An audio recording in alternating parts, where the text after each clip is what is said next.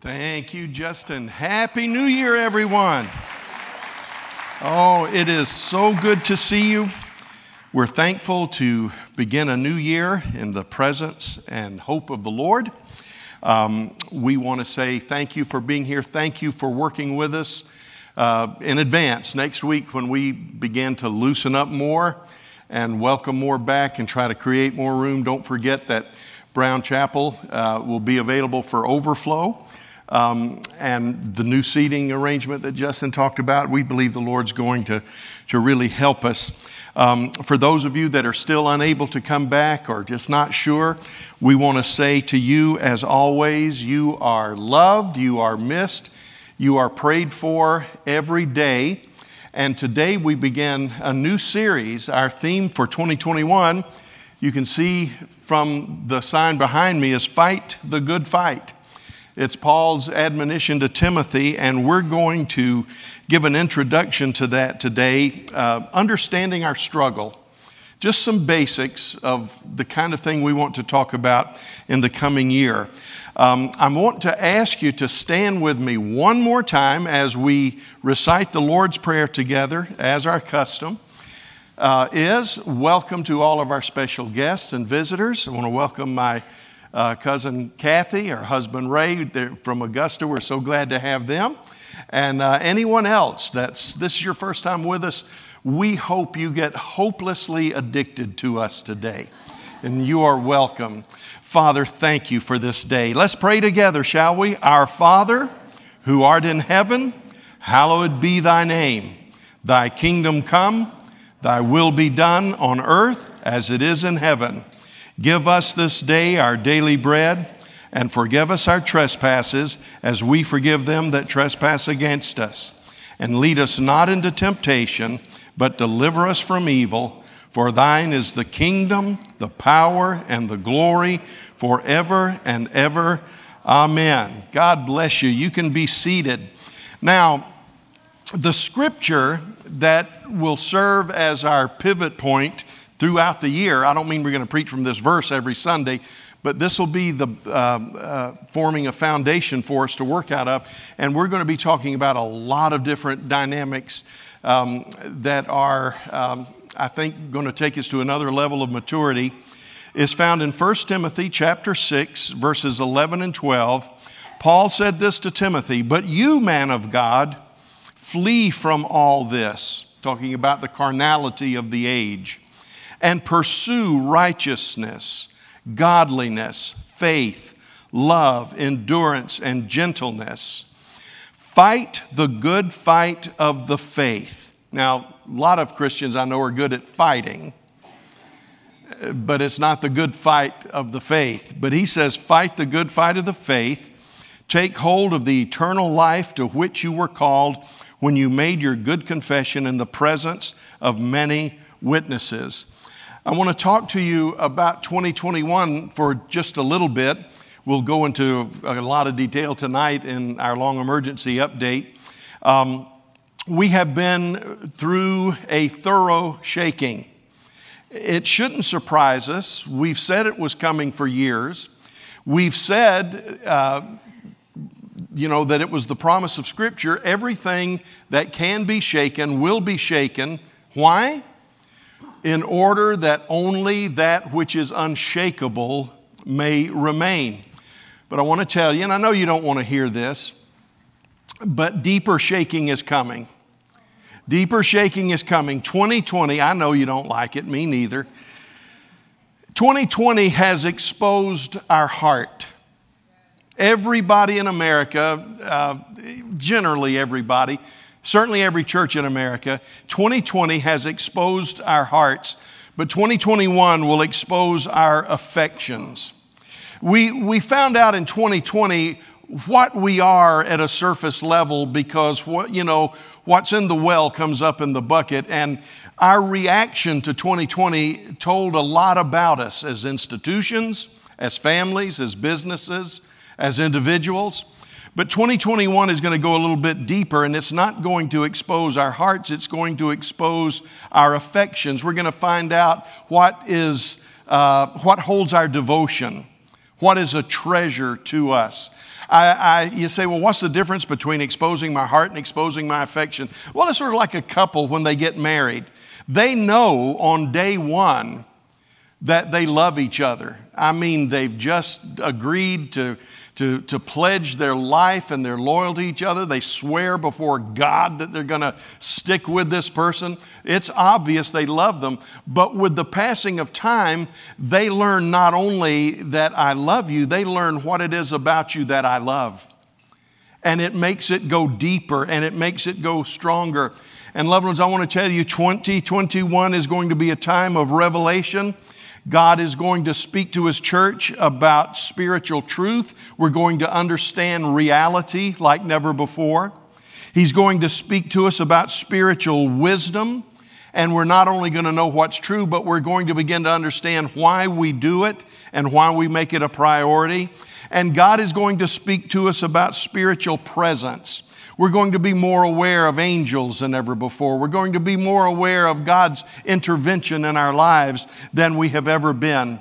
I want to tell you what I wrote in my journal a few days ago. And I said, Lord, we're coming up on 2021. Everybody wants a good word, everybody wants um, a promise of a better year.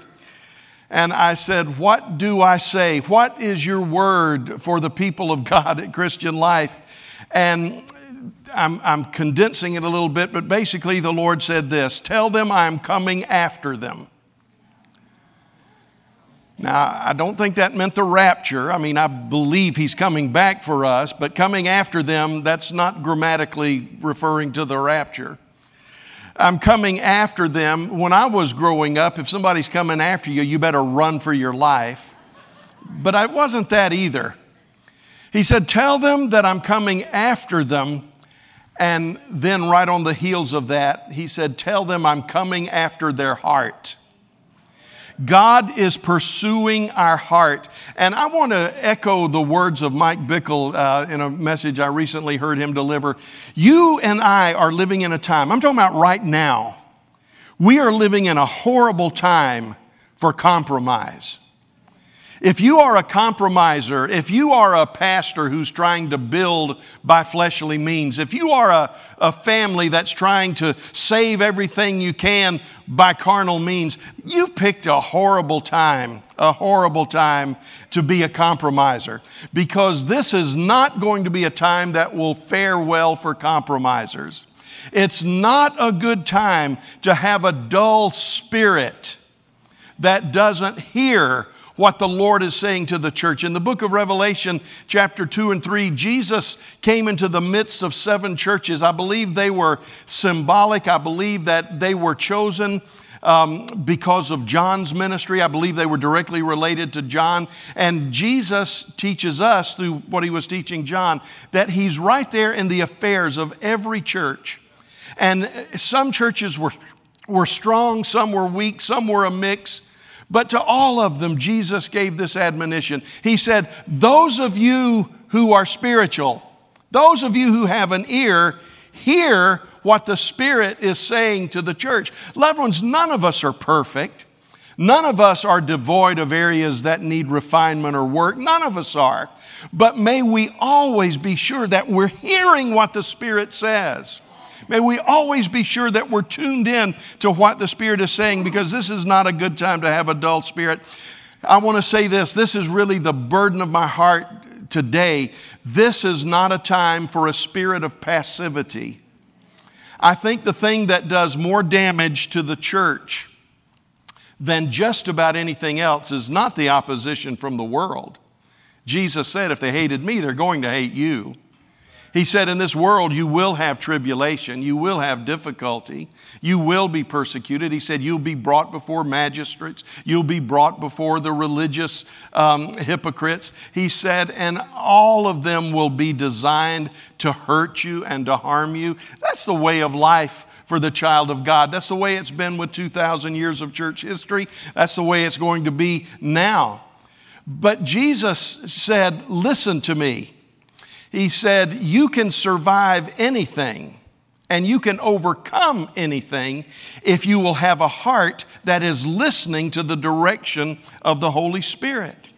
Um, this is not a good time for a passive spirit that says, um, I'm not going to act. See, uh, uh, uh, um, a dull spirit says, I'm not going to hear, but a passive spirit says, I'm not going to act. The most dangerous and the most deadly place to be in the church of the living God today is to know what is right, to know what God has done, to know what God expects, but for whatever reason, maybe we're ready for retirement, maybe we're ready, you know, for a, a, change, maybe we just think we need a different job or a different spouse or whatever it is. But for whatever reason, we just say, I know this is true, but I'm not going to walk in it. That is a deadly place to be, and it's called the, the sin of passivity. Um, I believe with all of my heart as we go into 2021, we're beginning an era an era. Not, it's not, it's not going to be a calendar year, but I believe we're entering an era that will be the most challenging time in the flesh that most of us have ever known. But it will also be the most glorious time in the spirit that any of us have ever known. So um, we want to be sure. Now, listen to me. We want to be sure as we work through this series this year, we want to be sure that we're hearing the Lord, that we're honoring the Lord. Um, the, I'm going to talk two weeks from today about the you know, how to, how to receive a prophetic word. There's such confusion right now about what this prophet is saying and that prophet is saying. And um, I, I need to talk to you about biblical prophecy and how to receive a word from the Lord and the place of, of biblical, uh, of, uh, of uh, prophecy, the gift of prophecy in relation to Scripture we've got to be sure that when we hear something from the lord that we interpret it well and we represent it well we don't want to be like the church in Laodicea. Listen to me, loved ones. The church at Laodicea, under the uh, scrutiny of the Lord, said, I have earned this, I have gained that. I have excelled in all of these areas. And Jesus said, Your position, you look down on others, saying, I have need of nothing. But Jesus said, You don't know. Here's his descriptive phrases of the church of Laodicea. He said, You don't know that you are really wretched, pitiful, poor, blind, and naked. He said, That's the way you're seen in heaven. Now, again, I'm not talking about our church. There's nobody in our church like that. This is, this is obviously people in other churches. I know that but you need to tell them. So that's why I'm telling you. But let me tell you what Jesus said, loved ones. Listen to me. He said to these people that thought they had everything but were really wretched and pitiful, poor and blind and naked, He said, Buy from me gold refined in the fire. There's something that comes from the presence of God and testing. The presence of God and testing. 2020 has been a year of revealing what we are. And, or 2020, I should say, and 2021 will be a year of refining and the gaining of gold. Uh, I know that's not exactly what you want to hear, but I want to tell you it's going to be a time of revelation and victory. But we must understand all revelation and all victory will be by grace alone, not by our merit or talent. I, I want to tell you something that we know, but we forget. He is preparing for himself a bride without spot or wrinkle. We have thought that our denomination could provide that for us. We have thought that this church could provide it for us. We have thought that our best efforts could provide us for it, uh, uh, uh, prepare us for it, and, and, provide it for us. But under, understand this, loved ones. He is the one that perfects. It is through His sanctifying power that we become a bride without spot or wrinkle. and that's what He's up to. Many are pressing in, many are pursuing God like never before. But every church needs to hear this message. There are many that are cold, that are unwise, that are indifferent, and many are unaware of the coldness of their heart. We have become so profound at, at elucidating the failures of society and politicians and our culture that we have pointed out those that are wretched and miserable and poor and blind and naked, and it's never crossed our mind that it might begin first in the house of God. Now, let me ask you a question. Let me just ask you a question. How much distance in your heart is there between 1 Timothy 6 and Hebrews 10? Uh, now, don't, don't look them up now because you, you won't pay attention to the next thing I say. But just mark those scriptures down. 1 Timothy 6, we love to live there. It, it reads like this We trust the living God who has given us all things richly to enjoy. That's a refrigerator scripture. That's one you put on your, the magnet and you put on your refrigerator. And you say, Oh, he gives me all things richly to enjoy. Abraham's blessings are mine. Abraham's blessings are mine. I'm blessed in the basket. I'm blessed in the store. Oh, Abraham's blessings are mine. He gives me all things richly to. But you know what? There's just a few turning pages to Hebrews 10 where the writer of Hebrews said this to those Christians that were going through uncertain times. He said, You have suffered along with those in prison. You ready for this? And joyfully accepted the confiscation of your property because you know you have a better lasting possession. Loved ones, we do not have the privilege of going to the cafeteria in God's kingdom and saying, I'll take a little of that. Oh, none of that, please. I'll take two of those. Oh, no, may that be far from me. Don't. Do you have that sugar free? You know, no, we don't have that option. We take every word of God and we apply, apply every principle of God's word to our life and loved ones, we, I'm, I'm, not saying that you're going to lose your property, but I'm saying there's a different mindset in the early church than there is in the average church in America. The average church in America has learned how to rejoice when there are things to rejoice over. Now, there's nothing wrong with that. Paul said that. He said, I've learned to abound and I've learned to be abased. He said, I've learned to have it all, I've learned to have nothing. He said, I've learned what it's like to go to a five star luxury resort, and I know what it's like to sleep at the lobby of Motel 6. You know, he said, I, he said there are times for both. But I wonder how many of us understand that we are to embrace difficulty as well as blessing. You say, Well, I'm, I'm willing to lose everything. The writer of Hebrews says, You have joyfully accepted what this culture, what this leader, what this king, what these politics, what this system has done to you, you are willing to endure it with joy. Why? Because you know this world is not our home. You know that there is a better place. I tell you, every time I lose somebody that is close to me, like last week, and thank you again for your prayers. I'm reminded this world is not what we are made for. This world is not our home. So 2021 will have incredible challenges and it will have incredible victories. This is the year, this is the word I hear in my spirit. This year, like no year in recent history for us, for the church, will be a year of depth there will be depth that comes into our lives. And like the wheat and the tares, both evil is growing to maturity and righteousness is growing to maturity. But I want to tell you, God has guaranteed victory for the church. We've said it before. Amen. That's worth clapping over. You at home, put your waffle down and clap. That's a good one. That's a good one, okay?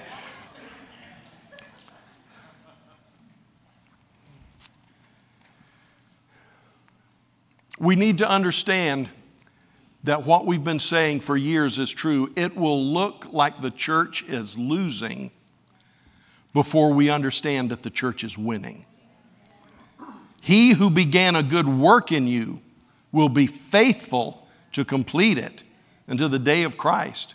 He hasn't brought you through all of these battles to suddenly walk away from you. As one songwriter said, he, he didn't teach us to swim just to let us drown. He didn't build his home in us so that when times get rough, he can move away. You see, God is faithful to complete what he has begun in you. And Paul said, I know this. Everything that I commit to him, he is able to guard that, able to keep that. He's able to watch over that. Now, I want to just talk about three things very quickly this morning. I want to talk about the good fight and bad fight. I want to talk about the battleground and I want to talk to you about our strategy. Again, just a, just a broad overview of where we're going to be going this year. Uh, here's number one. You see it on your notes. If there is a good fight, then it's logical assume, to assume there must be some bad fights too. Uh, Paul, you say, well, how do I know the good fight from a bad fight? Well, let's, let's look at what Paul used to describe the good fight of faith. Uh, number one, he said the good fight involves fleeing. Now, loved ones, oh, there's 712.624 sermons in this sermon. So I've got to really try to stick to my notes. But the, the first thing you and I need to understand if we're going to fight the good fight of faith, there's some things we've got to turn from. There's some things we've got to flee. Uh, Paul would tell Timothy to flee youthful lusts to flee the things that battle against the Spirit. Uh, when something in the temple was declared to be sanctified, if a cup was declared to be sanctified, uh, two things happened. Number one, it was dedicated to a holy purpose. But before it was dedicated to a holy purpose, it had to be separated from common use. You can't do both is what the Old Testament taught about holy vessels. James would put it this way Can a fountain send forth good water and bitter at the same time? He said, Brother, these things ought not to be. Fighting the good fight, uh, fight of faith means that we flee some things. We put some things out of our life that we've been comfortable with, that we've been trying to have a treaty over for years. So there's fleeing. Number two, there's pursuing. There's a reaching forward. There's a, there's, loved ones, there's some things in your life for God that will not happen passively. Now, some things happen whether you do anything or not. When you become a Christian and you commit your life to Him, God begins working for you, and you don't have to get up in the morning and beg Him to start working for you again. It's going to happen whether you whether you ask for it or not, because God loves us that much, He's committed to us. But there are some things in the Christian life that don't happen without pursuit. Without pursuit. I remember somebody told me one time, nobody in this church, but they said, uh, Well, God knows I've got problems, and if He wants to fix me, He can fix me. And I said, No, you have to lean into him and, and pursue righteousness. Here's a third thing that the good fight means we get a firm grip on certain things. We hold to these things. We don't let them go because you and I live in a culture that the current of the culture is to take things out of your hand. The, cu- the culture of the current is to take things out of your heart. And, and Paul says if you're going to fight the good fight, you got to flee from some things, you got to pursue other things, and you've got to get a firm grip on certain things. And then, number four, he said you've got to make your confession known. You've got to make your confession known. And by confession, I like the word testimony. In Revelation 12, when it talked about that generation that overcame the devil, it said they overcame him by, number one, by the blood of the Lamb. Number three was by not loving their life so much that they shunned death. In other words, they were willing to die for their faith. But right there in the middle is by the word of their testimony. By the word of their testimony. They were not ashamed of the gospel, they clung to the gospel. Like the men of Issachar, we must understand the state of society and what our proper spiritual response should be. Now, loved ones, we quote that verse a lot. The men of Issachar had an understanding of the times and knew what Israel ought to do. We use that scripture an awful lot, but there is a balance that the men of Issachar held. It was, it was a blessing on that family, and may all of our families be known for this. They understood what the culture was doing at that time in Israel. They understood the climate and they also understood how we live in this climate. They knew what Israel ought to do. And loved ones, I'm, I'm afraid that we have found it easy to understand, but not easy to know how to live in the culture that's only going to get bigger in 2021. I tell you what, the church in general, and I'm so proud of you. You know, I joke and I say, oh, that couldn't be this church. But you, you, I, I am so proud of you. I, I, I mean it when I say you're the greatest church in all the world and I'm the bl- most blessed man in all the world to be your pastor. I mean that with all my heart. That's just that's not just pulpit talk. I mean it. I'm so proud of you. I'm proud of the way you've given. I'm proud of the way you've served. I'm proud of the way you've stayed faithful during what has been the toughest year of many of our lives. But the church in general, when all of this began to fall apart, most churches, I think I can say this, I'm not trying to say it judgmentally, but most churches are marked by rage, by criticism, by hurt, by disaffection, and it, it's, it's a fact, I think, that most Christians, if they haven't left social media in 2020, have at least thought about doing so because of the anger and the meanness that has risen up in the church. And you know what, loved ones, you might say, well, my rage has been over politics, or my rage has been over sin, or my rage has been over the loss of constitutional rights, and my rage has been over racial uh, injustice, and uh, my da da da da da da. But loved ones, I want you to understand that when you know a need, but you don't address it in the spirit, all you do is exacerbate the need. And churches, by and large, are known for their rage, their anger, their venom, and their vile. Nobody's going to treat me this way. Nobody's going to take my rights. Nobody's going to tell me I can't come to church. Nobody's going to tell me I've got to wear a mask. And the list goes on and on and on and on. And I, am I'm not saying it's you, but I'm saying this is what we, this is the, the, the family we're associating with. We are associating with churches in a culture that understand very well the problems, but don't understand how we deal with those problems. And in 2021, God's saying, everybody that wants to learn, come with me. Come with me. Come with me. Rather than seeing ourselves as ancient Israel who possess their land, maybe we would be wiser to understand that our situation is more like Israel in Babylon like Jeremiah, Ezekiel, and Daniel. Justin, have they ever been this quiet as they are right now? Pretty quiet. Well, I'm going to put my trust in Brown Chapel crowd, okay? Loved ones, we, we love to take the analogy of we got to go in and possess our land, but that, that was never a lesson for us about geography. That was a lesson for us about in, inheriting our spiritual heritage. Uh, we, we're, we're not so much like Israel in the land as much as we are like Israel in Babylon, where we understand that we are of another culture and another kingdom altogether. Now, don't get me wrong, I think we should be patriots that love our country love our, our homes and our churches, our schools, our voting booths. We ought to understand that righteousness exalts a nation and sin is a reproach to any people. I have no issues with uh, with political activism. I have no issues with uh, American exceptionalism. I'm so thankful to be an American. I'd rather be an American than any other nation in the world. No offense to others. But at the same time, we have to realize that this world is not our final destination. America is not our primary identity. Jeremiah told the people that while you're in Babylon, you be a blessing. He said, You build homes, you enrich your lives if possible, but never forget this no matter what God does for you in Babylon, remember that there's a better day coming and a better place you're going back to.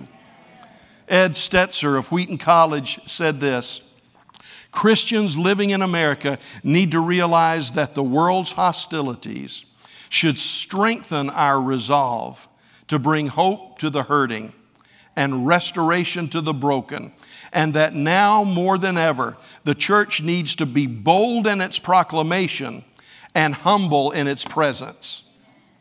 bold in our proclamation, and humble in our presence. And loved ones, I want to say a word to the church, to whoever may listen to me, not primarily our church at this point, but certainly to our church as well. I believe that 2020 has saw the church of the Lord Jesus fight secondary battles.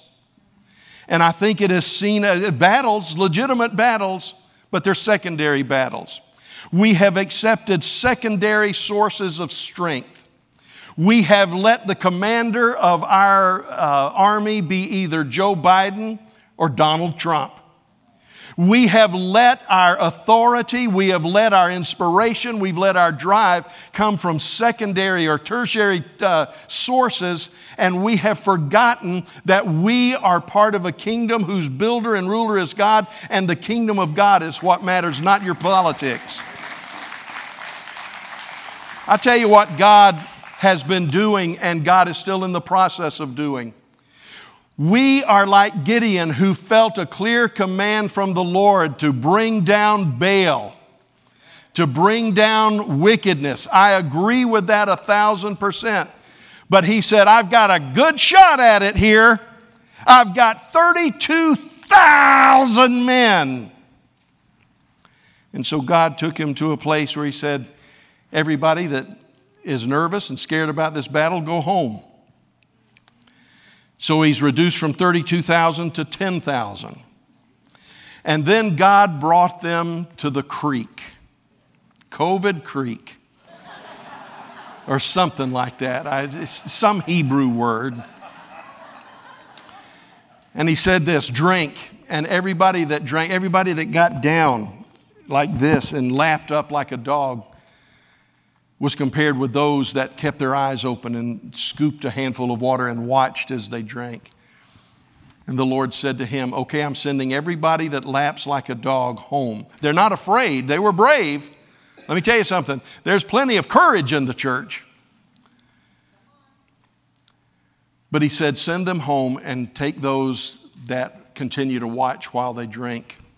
You don't like it, I don't like it. Churches don't like it, denominations don't like it, political parties don't like it. But God is trying, not trying because what He does, He does, but God is getting every church, every family, every organization, every institution, He's bringing them to the point where they don't have their 32,000 anymore. They have their 300 because God is saying there are battles that are going to be won, but not with your strength, not with your battle plan. Now, let's, with that in mind, let's go to the battleground. I'm going to say it, I shouldn't have to say it because I've said it 40, 11 times, and I'm, I'm, I'm amazed at how little people listen. But I know that political battles are battles that are real. I know that the things that we have been enraged about are things that are legitimate points of anger. I know that. I'm not saying we ignore those things. We should never ignore racism. We should never ignore social injustice. And God forgive the church in America, we should never uh, uh, ignore abortion. We should never ignore the flipping of our nose in the face of God at His laws. Those are battles that need to be fought. I don't disagree with that. But what I'm telling you is God is looking for people that will fight them with this knowledge. It is not by might, it is not by power, it is not by rage, it is not by politics, but it is by my spirit, says the Lord. Now let's talk about the battleground. Hurry up, y'all. Listen. Our culture has changed in significant ways that's not observed by those who don't grasp history. I, I grew up thinking all the old timers said, well, back in my day, you know, I used to kid my daddy.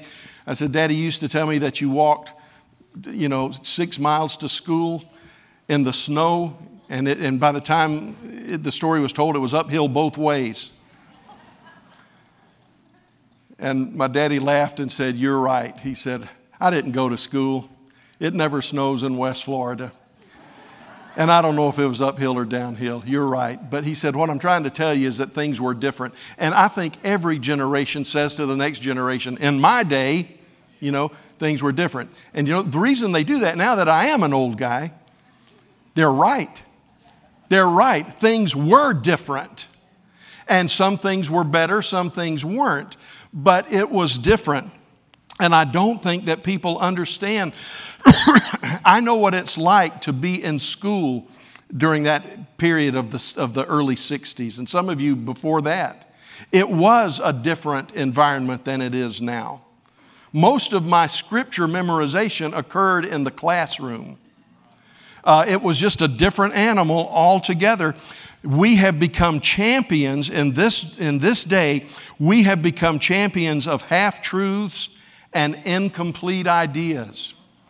I think America is worth fighting for. I do not agree with those. Now, this is not thus saith the Lord. This is my opinion, but I'm like Paul when he said, This is my opinion. It's not from the Lord, but I do think I have the Spirit of God. I think I have the Spirit of God, and I think I'm, I, I have some wisdom in sharing here.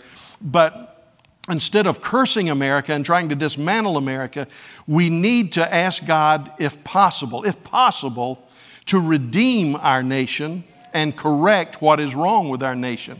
We are not a nation without flaws, but we're being taught that we were always a racist nation, that we were always a, a bigoted nation, that we were always an evil nation. No, we were founded on some pretty solid biblical principles, but not everybody lived them out and and uh, you know there's no way that a nation can be founded on biblical principles and endorse the enslavement of another race but you say, well, see, I told you America was wrong from the beginning. Well, I, let me just throw this out to you. I'm not justifying that at all, not by any stretch of the imagination. I'm not talking about trying to defend our past, I'm talking about trying to define our future. You see, I think perhaps nations as well as people go through a sanctifying process. America made some mistakes, but our goal is to shepherd America through those mistakes to a better day. You say, well, I just don't think it can happen. Sure, it can. And I tell you why I know it can. Because some of you are a lot better than you were 10 years ago. Some of you were a are a lot better now than you were when you first became a Christian. I, I know it's hard for you to believe, but I've had some bad days. I'm, I'm hopefully a better Christian than I was when I began. I said it last week. Every one of us would be mortified if certain scenes of our life were played out on that screen. But, loved ones, this is what makes Christianity such a hope filled religion. It, we, we don't come to Jesus and become perfect automatically. Now, we do in one sense. In one sense, we are declared perfect. We are declared righteous. The moment you become a Christian, you are as ready for heaven right then as you'll ever be for heaven because you are dressed in the righteousness of Jesus Christ. You have a perfect standing before God. But do you live that out perfectly? No, none of us do. But aren't you glad that we can be convicted by the Holy Spirit? We can be refined, we can be purified, and we can become more like Jesus every day. That's the way we've got to pray for our nation. But I do want you to know this.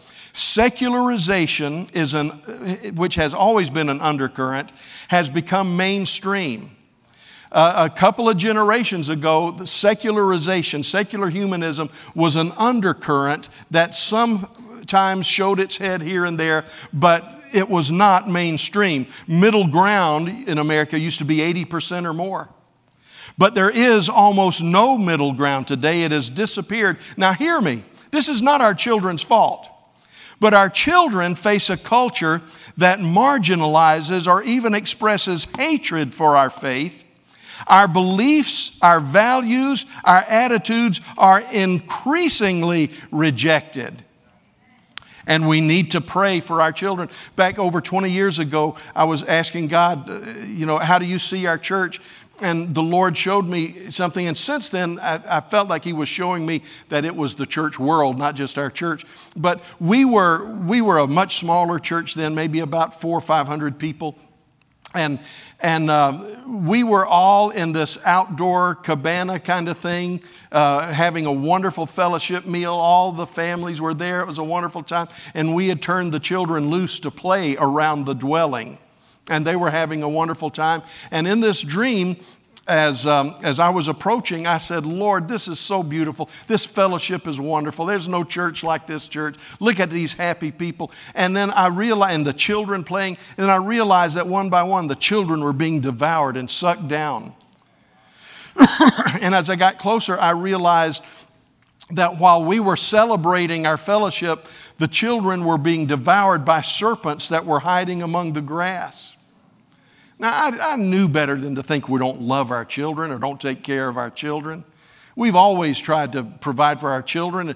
I tell you, every time I see uh, Pastor Bella on the screen, or I think about the ministry of Pastor Frank or others, I know we have always cared for our children and loved our children.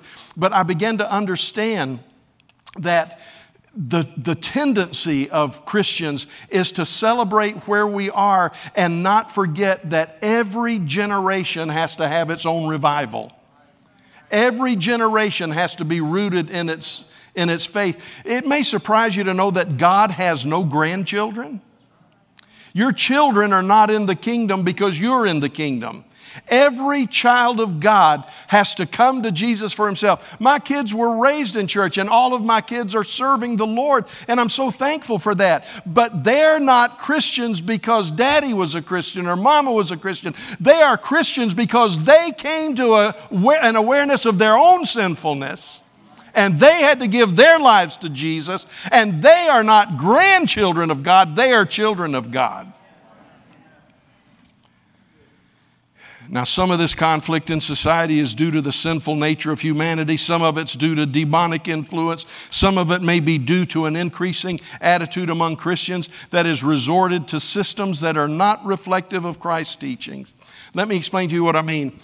One of the things that God is wanting to do in 2021 is to help us learn the right way to fight, the right attitude to fight, but we're also having to learn that there is a right mindset.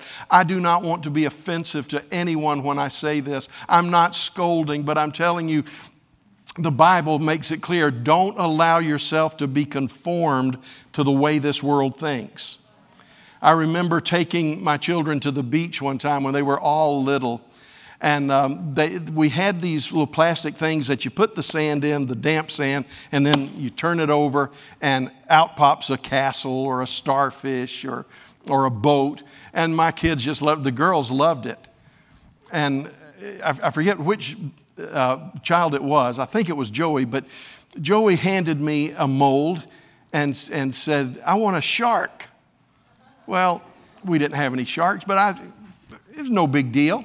I just filled it up and put it down, and he said, Daddy, that's a castle. I don't want a castle, I want a shark. And he handed me the mold again. And I, I, said, We can't make it. This is for castles. And I don't want a castle, I want a shark. And I don't know how long it took me to convince that little fella that you, what is produced depends on the mold. And we are wanting our culture to be changed when we are accepting the culture's molding of our minds. Can, can, can I, please don't be offended by this because I understand. I understand what is being said. But during the election, when I preached uh, such a hard message against abortion, and I said it's not legitimate to say abortion is wrong, but that's like saying slavery is wrong, but. Murder's wrong, but. Rape is wrong, but. No, there are some things that have no but attached to them.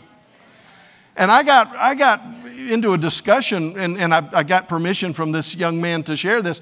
He, he said, I, I know that abortion is wrong, but it's just as important to provide quality health care for our seniors. And I said, You know what I believe? I said, I, I am senior. And can you believe our government had the audacity to mail me a Medicare card this week.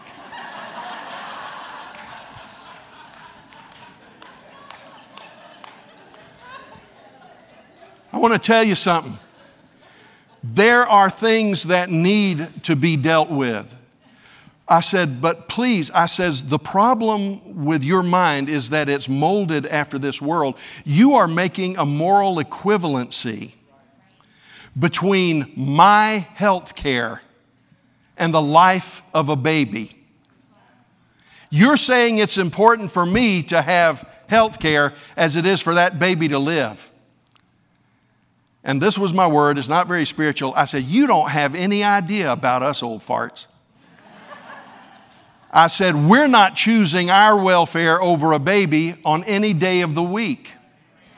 Do I need to be taken care of? Yes, I think America, of all the places in the world, we ought to be able to take care of our sick and our dying and our ailing, and it ought to be done well. We pay so much in taxes, it ought to be a no brainer.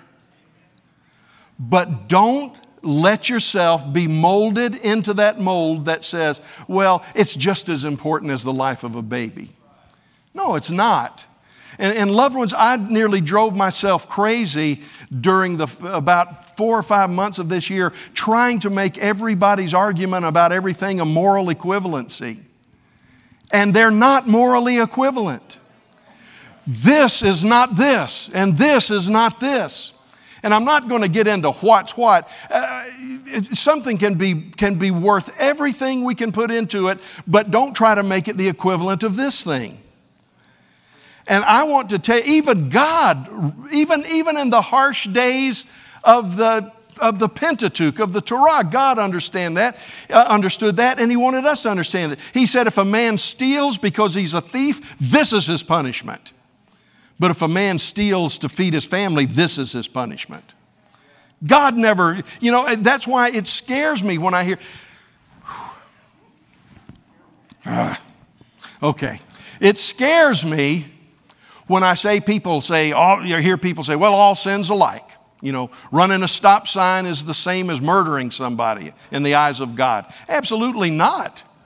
Now, all sin breaks us, all sin separates us. But there's never been a remote teaching in Scripture that says all sin is the same. So, loved ones, I want to tell you, and especially to our younger generation that's getting fed this in your classes, Please understand that we do not live in a world of moral equivalencies. We do not live in a world where everything is equal to everything else. That's not true. It has never been true. It will never be true. We must allow our mind to be molded by Scripture. He says, Do not allow yourselves to be conformed to this world. That's the word of a mold, but be transformed. We love to use the phrase outside the box. He says, go outside the box, become something else by the renewing of your mind through the Word of God. Loved ones, one of the things, if you're going to fight the good fight of faith, you have got to come to grips with is you've got to abandon a secular mindset and you've got to go back to the Word of God.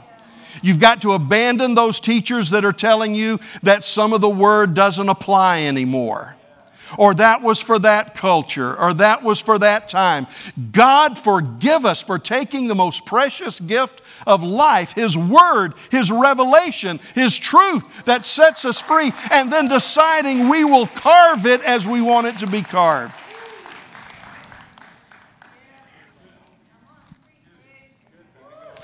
But I want to ask you two more questions, and we're going to answer this, not today. Is it possible that we have sought to win a culture war instead of winning the souls of the lost. I think the church, the conservative church, I'm not even talking about the apostate church. I'm not talking about carnal churches. I'm talking about people like us. I think that it may be that we have put the culture war at the top instead of the spiritual war for the souls of man. Listen to what Erwin Lutzer said. We have the best news in the world but often we have communicated it as the right news instead of the good news. We have communicated the right news instead of the good news. You say, but Pastor, I believe my political views very strongly. Hey, I do too. I, I, I, believe that my political views are right. I believe that if I believe that if folks would follow my political views, it could save a nation. If folks didn't follow my political views, a nation could be lost. Other than that, I don't feel one way or the other. But I want to tell you, I've never stood behind this pulpit and proclaimed political views. Never have I done that. Been accused of that, but I've never done that because I realize that even though political views are important, they are not what builds the kingdom of God. Have you ever thought about this? The church of Jesus Christ has not even had a voice in politics except for the last 300, 400 years roughly. Their goal wasn't who are we going to get in the throne? Their goal was how can we survive? How can we keep our children alive? How can we help our old people live to be older still? The church, we, we, we, we've built a whole prophetic culture and we've built a whole prayer culture around politics. And loved ones, there is no such thing in the scripture. There are principles. Righteousness exalts a nation. Sin is a reproach to any people. I think consequences uh, come about every time we go to the ballot box. I think it matters who's in the governor's house. I think it matters who's in the White House. I think as Americans, we have an, we have an undeniable heritage that we need to keep pure and we need to def- defend and we need to go back to some roots and get rid of some mistakes I believe that with all of my heart. But, loved ones, there are people today that are preaching politics in the name of Jesus. Left, right, both sides, and they are determining that everything will be right or wrong depending on who's in government. Loved ones, I, I, I think if we study church history, we'll find out that the church has flourished under absolute dictatorships. The church has flourished when she was persecuted. And I've just come to the conclusion I can't keep everybody happy politically. I'll, I'll die an early death trying to keep everybody happy. I, and I'm not willing to. I got too many grandkids I'm praying in. I, am sorry, I'm, I'm not going to stand with this group and I'm not going to stand with that group. I'm not going to take that position. I'm not going to take that position. I'll, I'll vote my conscience. I'll stand for what I think is right. I'll teach my children the, the way I think we ought to go. But at the end of the day, this church is about the kingdom of God, it's about the Word of God. And the only thing I know to say is if that's not good enough, then I don't know what to offer you. I don't have anything to offer you. Man, this is amazing. So, what do we do? Okay, I'm glad you asked because I got to stop. You, you are the ones keeping me going. It seems that we either have to become like the secular culture around us, that's option number one, or number two, we need to isolate from the culture. And, and again, I'm not being belligerent, but if we isolate from the culture, then we become nothing more than an oddity. I love the Amish people. I, I love the Mennonite people. And, and I, am jealous of them for the way they have withdrawn from, from culture and their life is so much simpler. Uh, uh, again, they are our brothers and sisters in Christ if they know the Lord. But the Amish mindset, Mennonite mindset, mindset is not impacting the world. So I don't think withdrawal from secular culture is the answer. So you become a hostile counterculture. We're not going to be like you, and we're going to tell you you've got bad breath, you probably have ingrown toenails, and we don't want you moving into our neighborhoods. Or the fourth choice, we can become a counterculture movement that reflects the teachings and love of Jesus. Loved ones, we ought to live differently than the world. Our young men ought to deport themselves different than the world. Our young ladies and young men ought to dress differently than the world. Our speech ought to be different. Our viewing habits ought to be different. The places we go ought to be different. The things that we take into our body ought to be different. But even though we are a counterculture, we love the culture that we are in. We love the people that are around us. Now, what's our strategy? Let me give it to you quickly. I know you're tired. Here's number one we rediscover our source of life spiritual, devotional connection with Jesus. Seminaries right now are teaching men and women to be good leaders. They're not teaching them to be good preachers in general. I know there are exceptions. Please don't feel like you need to, you know, schedule an appointment to tell me, well, I know of so and so that's still. I know there are. Praise God, there are. But generally speaking, the church leadership culture is being taught to be a good leader. and, and not be a man of God, not be a woman of God. Number two, we rediscover, we reclaim the essentials of our Christian faith on a personal and collective level. Loved ones, we've got to get back to the scriptures. The, the, the Reformation was fueled by one primary thought the scriptures alone. It's not the teaching or the word of anyone else. It's not even the, the posture of the church, as important as that is. It, it, but it is the scripture alone. And loved ones, I, I know that every one of us say amen to that but I'm concerned that, that we put far more trust right now as a movement. I don't think it's true here, but I think we put far too much trust in prophetic words and new teachings and quirky little ideas. We're, we're, we're like people that always, like the Athenians, we're always looking for something new something new from the Greek, something new from the Hebrew, something new from the culture. And, and you know, what is the prophet saying? And loved ones, I think right now we're being held high and dry on some things because we're being punished for walking away from the scripture.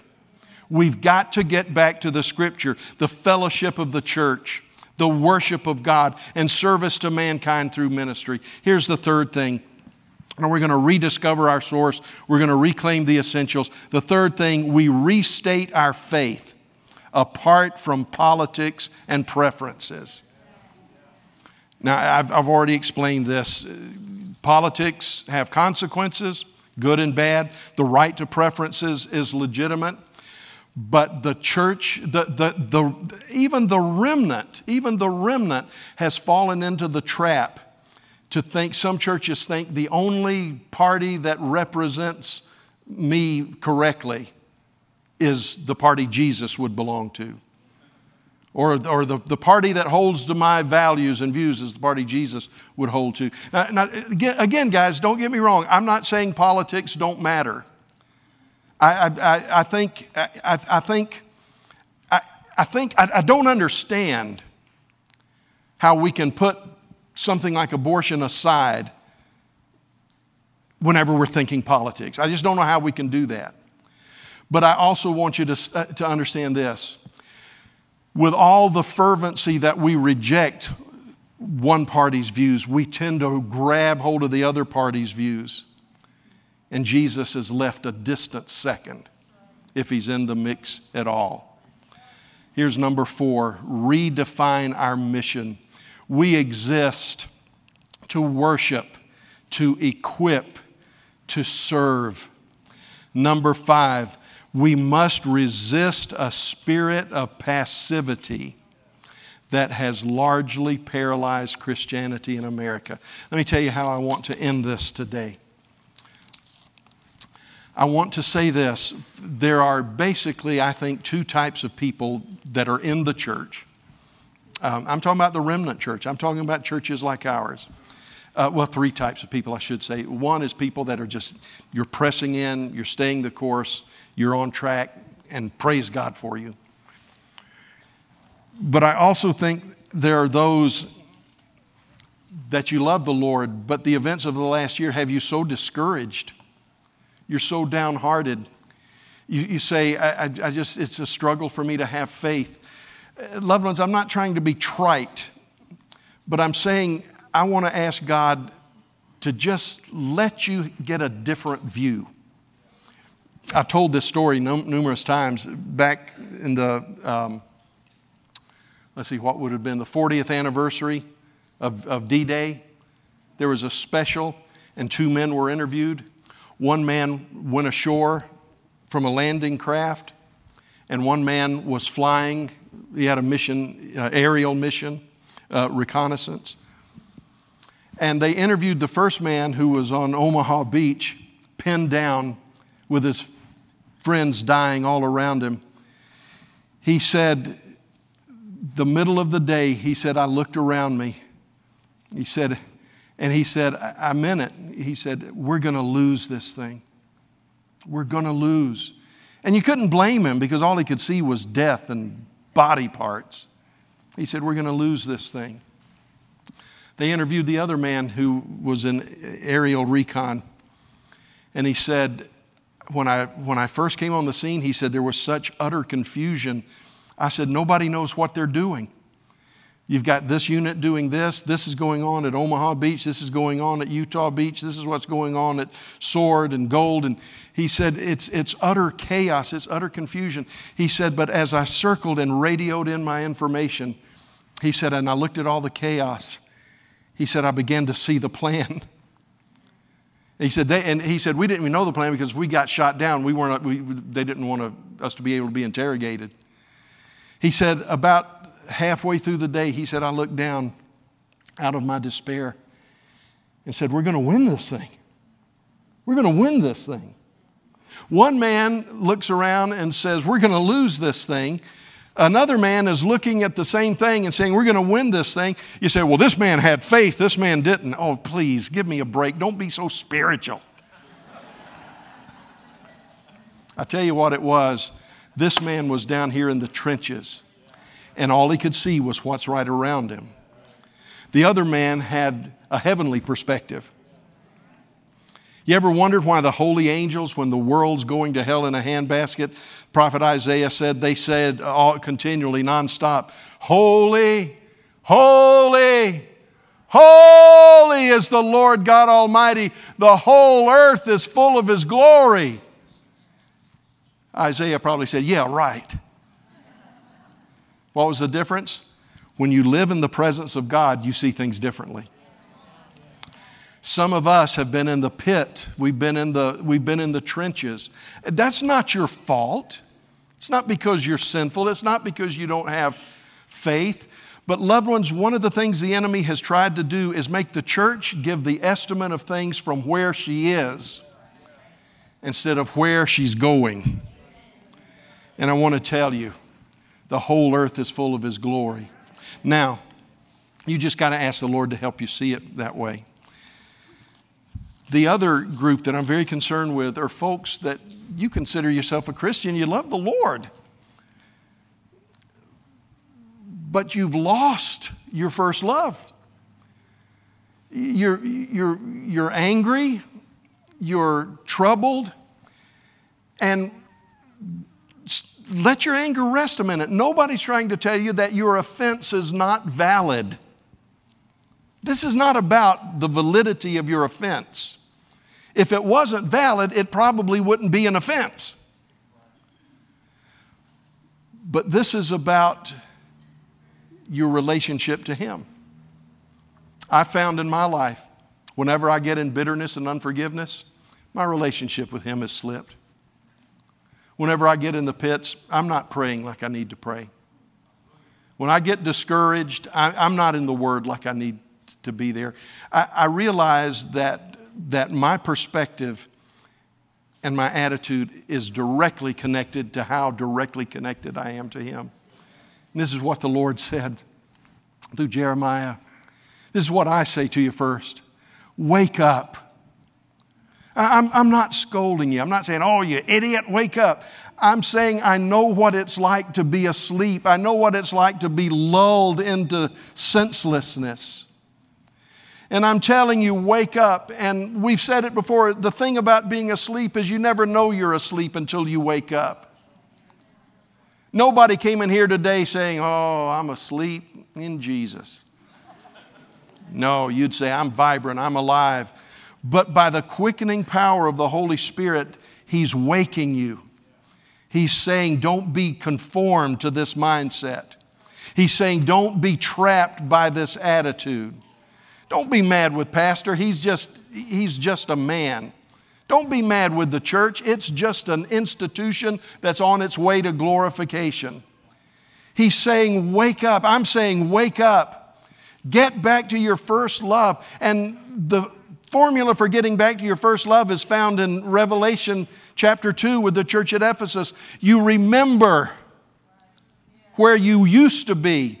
Can I tell you that no virus can take you out of the presence of God?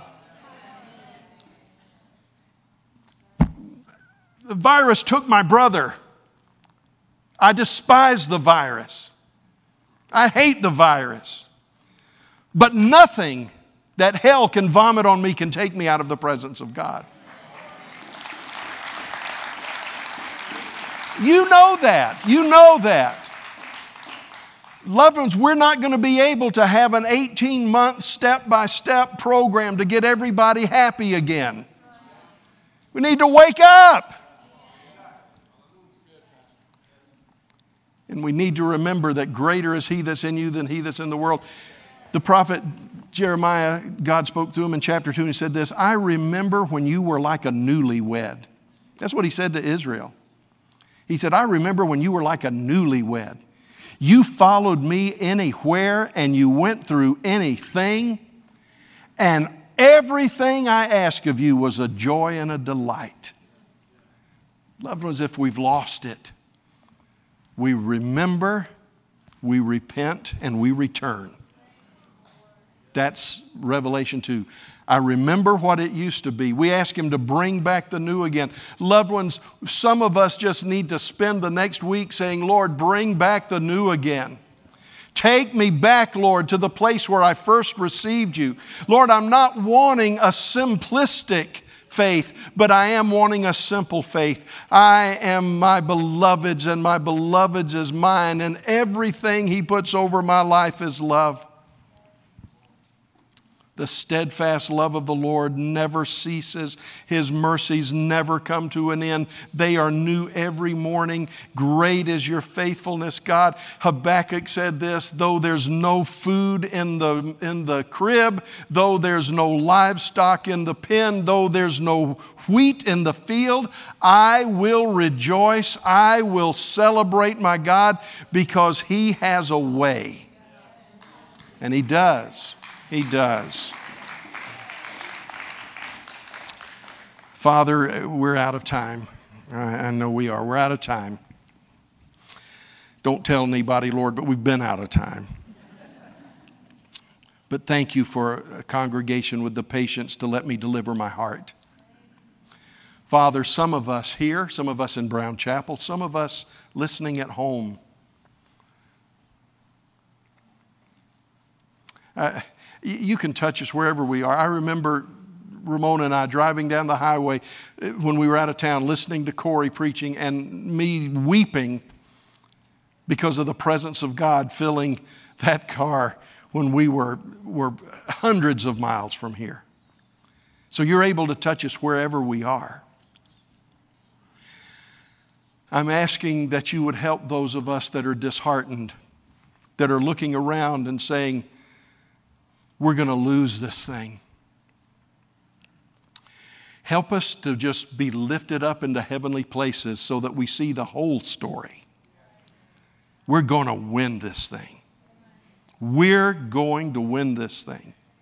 I know the scripture says in the last days, evil men and seducers will grow worse and worse, deceiving and being deceived. That's going to happen. I know it's true, but that's not one I'm going to fulfill. I choose to fulfill it shall come to pass in the last days, saith the Lord, that I will pour out my spirit on all flesh. Your sons, your daughters shall prophesy. Your young men will see visions. Your old men will dream dreams. And upon handmaiden and wealthy alike, I will pour out of my spirit, says the Lord. We're going to win this. We're going to win this. Father, I just ask you to move in us so that we're not embarrassed when we win embarrassed at our doubt, embarrassed at our unbelief, embarrassed by the stuff that comes out of our mouth. Lord, help us to sing the right song on the right side. And Father, for those that have just become passive, Lord, remind them of what they had when they first came to know you. Remind them of the fire of the Spirit. Remind them of what it was like, unable to sleep at night, not because of worry, but just loving on you, sensing your presence. Oh Lord, bring back the new again. I ask you to bring back the new again. Lord, pursue us and bring back the new again. bring back our tears. Bring back our weeping. Bring back our intercession. And help us to realize that we don't have to have an opinion about everything. And even if we do, we don't have to give it. Help us. Help us. Lord, the bottom line is this fill us with your Spirit. Church, would you just open your heart to Him right now? Fill us, Lord, with the Holy Spirit. Fill us, Lord, with the Holy Spirit. Drive out our carnality, drive out our selfishness, drive out the works of the flesh and the fruit of the flesh. And come, Holy Spirit, come, come, come. Come, Holy Spirit. Give us a new language, give us a new mind, give us a new grace, give us a new infilling.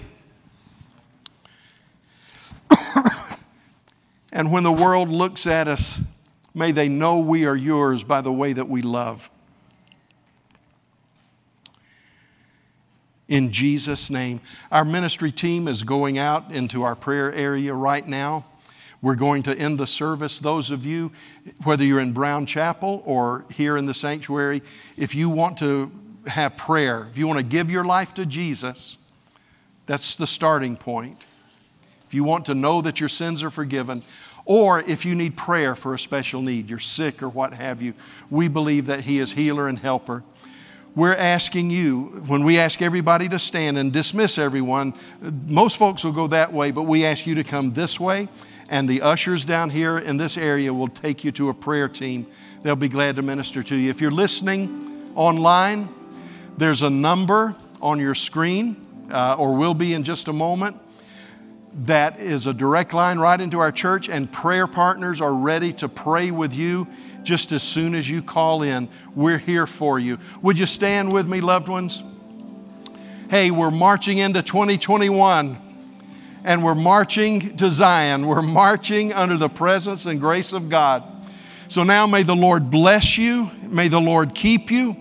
May the Lord make his face to shine upon you and give you peace.